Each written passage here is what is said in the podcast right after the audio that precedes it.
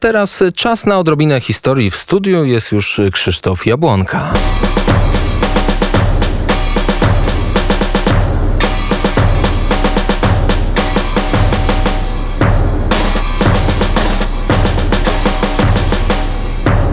Gawęda historyczna.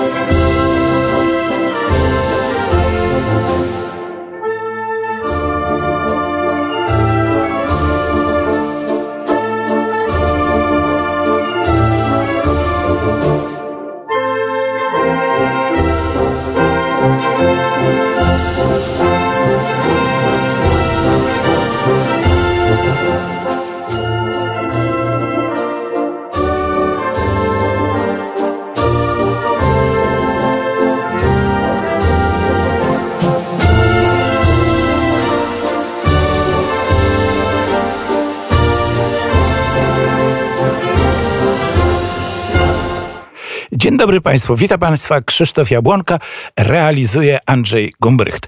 Otóż przywitał Państwa hymn Grecji. No, co ma hymn Grecji do historii Polski? Do historii Polski może niewiele, ale ma bardzo dużo do naszej historii. A nasza historia nie jest tylko historią y, Polski.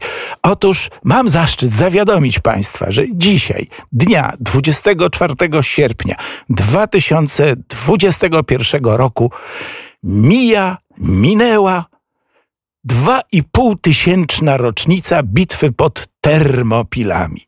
No, kto nie wie, co to są termopile, no to najwyższy czas do szkoły podstawowej. E, jeśli nie samodzielnie, to jak będzie własne dzieci prowadzał, żeby się dowiedział. E, to jest najważniejsza, otwierająca w zasadzie obok bitwy pod maratonem, która była 10 lat wcześniej, ale w zasadzie termopile są osią historii Grecji. Pytanie dwa dwa przed nami stoją. No jak to może być 2,5 tysięczna rocznica, kiedy mamy 2021 rok? No jak dodamy do tego datę e, bitwy pod Termopilami, a każdy powinien pamiętać, 800, prze, prze, przepraszam, przypominam, 480 rok przed naszą erą, no to wypadłoby 2501. Tymczasem jest pewna niespodzianka dla tych, kto nie wiedzieli, a pułapka dla tych, co dalej nie chcą wiedzieć.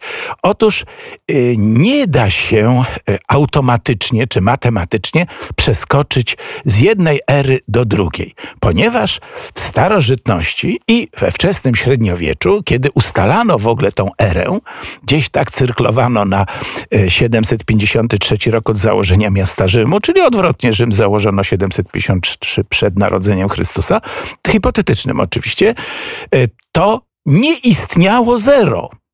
Proszę mi pokazać, jak jest w rzymskich cyfrach, jak wygląda e, cyfra zero. No nie ma jej po prostu. E, zero jest nabytkiem hinduskim, to jest koło i oznacza powtarzalność, a zatem nie było roku zerowego. I z pierwszego roku przed naszą erą od razu lądowaliśmy w pierwszym roku naszej ery, bo to było logiczne na owe czasy. No dzisiaj jak mamy linijkę, to po środku jest zero. A więc wypadł jeden rok. I stąd olimpiady przed naszą erą odbywały się w lata parzyste, przypomnę, 776 była pierwsza, a potem wypadały w lata nieparzyste.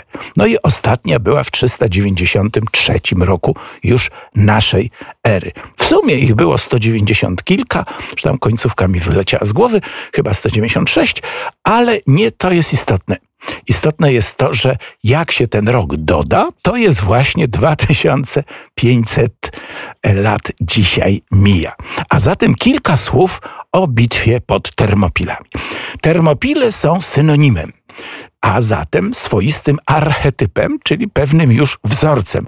Pewny jak gwiazdozbiór nad nami, jak wielka niedźwiedzica, czy coś innego, czy plejady chociażby, o których się mówi. No i przypomnę tylko wszystkim, którzy by chcieli używać tego słowa, że musi być ich pięć, bo tyle jest plejad.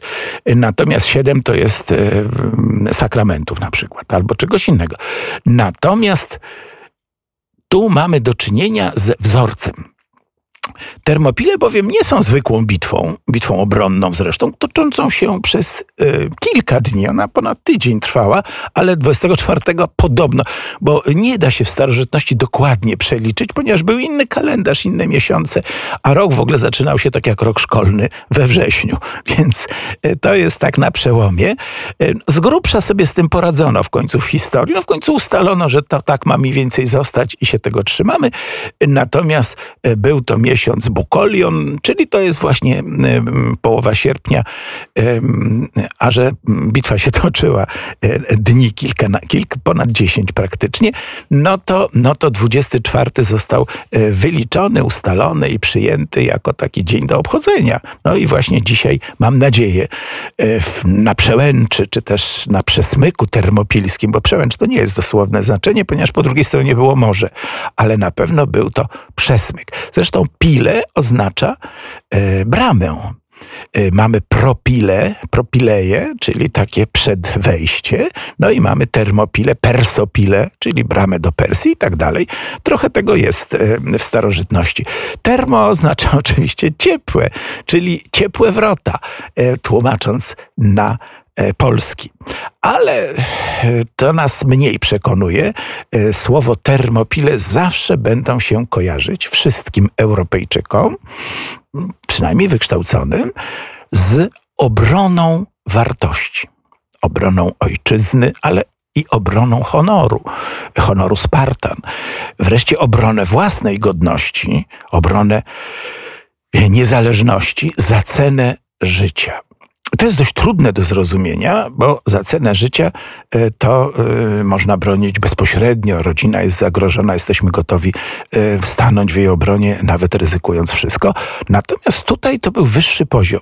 Grecja była podzielona na co najmniej 30 państw, miast i państw, krain, na przykład Lakonia, czyli ojczyzna Spartan, zwana Lacedemonem, e, no, była sporą e, krainą e, po sąsiedzku z Messenią. No, Messenię Spartanie podbili, zrobili helotów z tych biedaków, no takich chłopów pańszczyźnianych, bardzo ich tam gnębili. Wreszcie ta Messenia się zbuntowała kiedyś tam, no a kiedy nie mogła wygrać i odzyskać swojego terenu, bo jednak Spartanie to byli fachowcy, to byli no, no wspaniali wojownicy, ale okrutni, to spakowali manatki, popłynęli do tak zwanej Wielkiej Grecji, czyli do Italii.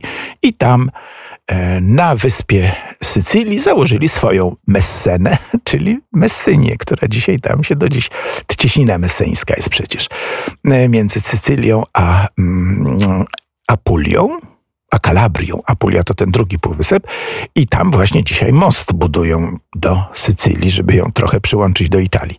Ale to jest na marginesie. Ważne, że Rzymi, e, e, Grecy wyprzedzili Rzymian w tak zwanym szyku e, bojowym, który stosowali niezmiennie, polegającym na tym, że jeden hoplita, czyli żołnierz niosący włócznie, hoples e, oraz tarczę chroni drugiego.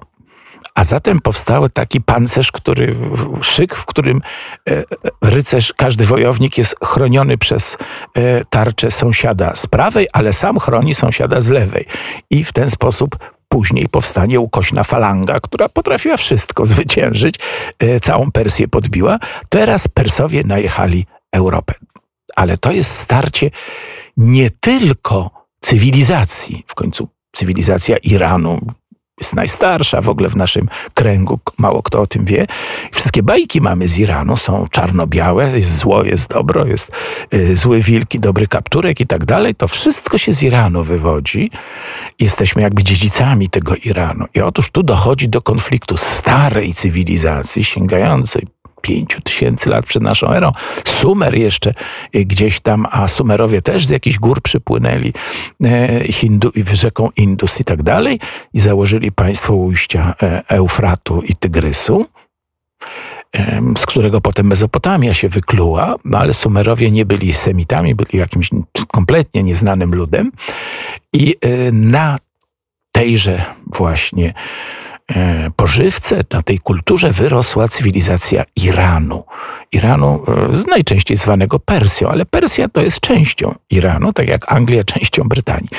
I ci właśnie Persowie, no, rościli sobie władzę do, e, rościli sobie pretensje do władzy nad światem. E, Szachin Szach, król królów, miał być zwierzchnikiem wszystkiego, co widać, mówiąc delikatnie. A więc zapędził się gdzieś w stepy scytyjskie, to dzisiejsza Ukraina, do którejś tam kolejnej rzeki, bodajże Borystenes, czyli Dniepr, no i podbił wszystko, co tam można było, e, aczkolwiek Scytowie mu wypłatali figla, bo uciekli w stepy i tyle ich było widać. No, podbił Egipt, na przykład poprzednik Dariusza czyli Kambyzes. No, sam Cyrus wyprawił się gdzieś na Massagetów, to jest dzisiejsza Azja Środkowa, no gdzieś tam właśnie cały Afganistan był przecież w państwie, to jest też Arian, e, czyli Ariana, kraina gdzieś na pograniczu e, Iranu i Afganistanu w ogóle się znajduje, a między Syrd Arią a Amudarią znajdowała się pradawna Aria. No i tam zginął założyciel tej dynastii Achemenidów, Cyrus Wielki, też w bitwie z koczowniczymi ludami. Tam próbował granice wytyczać całego świata. W zasadzie tam się świat kończył. I teraz owi Persowie weszli w konflikt z osadnikami greckimi na wybrzeżu Azji Mniejszej. No, Azja Mniejsza była dlatego, że właśnie Persja i to wszystko tam z aż po Indię było Azją Większą. I mm, pierwsze powstanie e, Pierwsza wojna perska była powstaniem jońskim zarazem, e, w którym e, Grecy zniszczyli Sardes, ale sami polegli w bitwie pod Ladę, czy nad e, u przylądka Ladę, a ostatecznie spalono im Milet. Po spaleniu Miletu za udzieloną pomoc no, wyruszyła wyprawa do zniszczenia Atteńczyków. No, Pomnij, panie, mścić się nad Ateńczykiem. Pamiętamy z Ujejskiego, Hasardes Gore i tak dalej. I zniszczyła miasto Eretrię. To jest na dzisiejszej wyspie Eubei, którą nasi dzielni strażacy gaszą już od jakiegoś czasu. Po czym przepłynęła na drugą stronę i właśnie miała się wyprawić do Aten, gdy przed nimi stanęła armia grecka, dowodzona przez Milciadesa. Dowodzona zresztą tak inteligentnie, że dwoma skrzydłami zmiażdżył on tę część Persów, która akurat była gotowa do walki, a wreszcie spalił im całą flotę. No i tak się skończyła inwazja.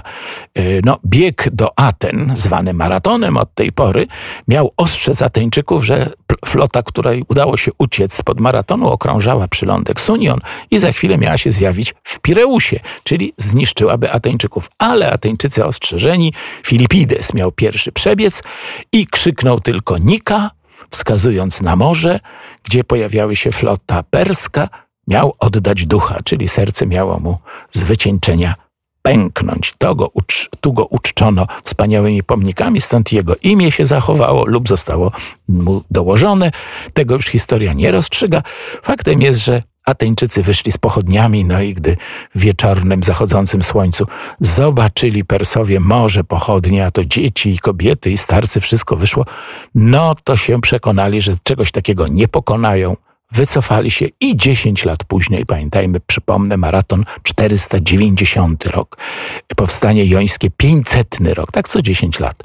I wyruszyła potężna wyprawa już nie Dariusza, a Xerxesa, która ominęła półwysep Atos. Otóż na tym półwyspie rozbiła się flota perska za pierwszym razem, więc postanowiono morze ukarać i tysiące e, niewolników biczami okładało brzeg morski, co wyglądało dla Greków trochę, e, którzy byli już bardziej rozumni, e, no trochę komicznie.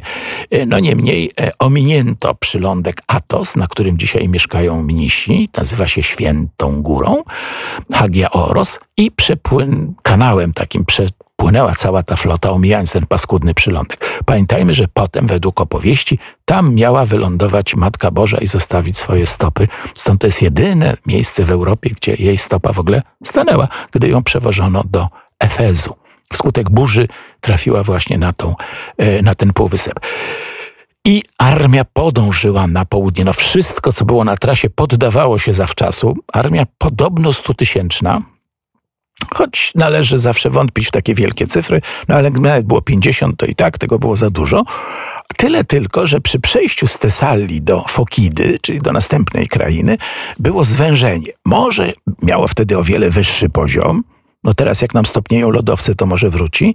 I pozostał bardzo niewielki, 20-30 metrowy e, e, fragment między już e, falami morskimi, a zaczynającymi się górami.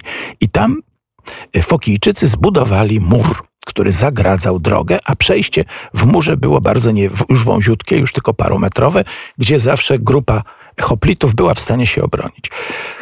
Xerxes rzucał ośmiokrotnie do ataku, na koniec swoich nieśmiertelnych, którzy strzałami za, za, zasypali to wszystko, bezskutecznie odbijali się w, w, w, Spartanie pod wodzą Leonidasa zastosowali bardzo ciekawą zresztą technikę, bo wpuszczali część oddziałów, po czym atakowali z trzech stron, z boków i frontu i wyrzucali ich.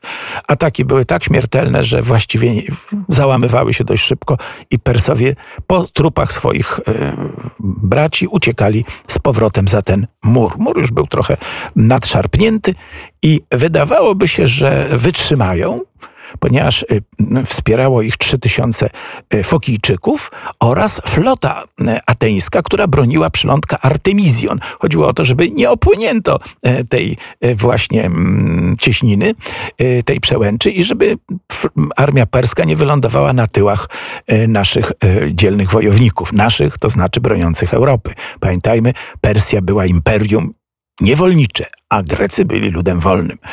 Aż do momentu, gdy zjawił się zdrajca. Zdrajca ma oczywiście imię i do dzisiaj, a w starożytności przez cały jej czas, brzmiało ono tak jak Judasz w naszej kulturze. Był nim Efialtes. Efialtes powiedział, że zna tak zwaną skopostradę, czyli górę, e, drogę kozią, którymi jego kozy biegały. I w nocy armia perska wyruszyła tamtędy, tysiąc nieśmiertelnych, obchodząc całą tą e, fortyfikację. No, Pers, e, Fokijczycy bardzo szybko się dowiedzieli, że zostali przeskrzydleni. Armia już zaczęła schodzić z przełęczy. Wtedy Leonidas rozdzielił. Powiedział, wy wracajcie, brońcie ojczyzn swoich, szykujcie się do następnej walki. Ja muszę zostać, mnie honor nie pozwala, a przy tym zyskamy na czasie. I co najważniejsze, nasza ofiara zjednoczy Greków. Grecy byli strasznie podzieleni i jeszcze bardziej pokłóceni. I w Koryncie nie mogli się dogadać, kto ma być czego dowódcą. W końcu podzielono. Flotą dowodzą Ateńczycy, lądową armią Spartanie. I Leonidas musiał tego dać przykład. Rzeczywiście okrążony z obu stron, jego hoplici przyparli do ściany i tak długo się bronili, aż strzały, które nadlatywały z nieprawdopodobną szybkością i wysokością, pokonały ostatniego z nich. Gdy e, wezwał Xerxes do poddania, powiedział: Oddajcie broń. E, on odpowiedział krótko: Przyjdź i weź. I to do dzisiaj świadczy o lakoniczności wypowiedzi. Do dzisiaj stoi tam pomnik wspaniałego Leonidasa z jeszcze wspanialszą włócznią i piękny napis: Hoxenos, przechodniu, powiedz Sparcie, żeśmy tu legli wierni jej prawom do końca. Dodam, że na Monte Cassino z polskiego na włoski tłumaczyłem słowa. Przechodniu powiedz Polsce, żeśmy tu legli wierni w jej służbie do końca. Dzisiejszy dzień jest właśnie dniem służby do końca, aż do momentu, w którym trzeba oddać życie, żeby inni mogli je zachować w wolności.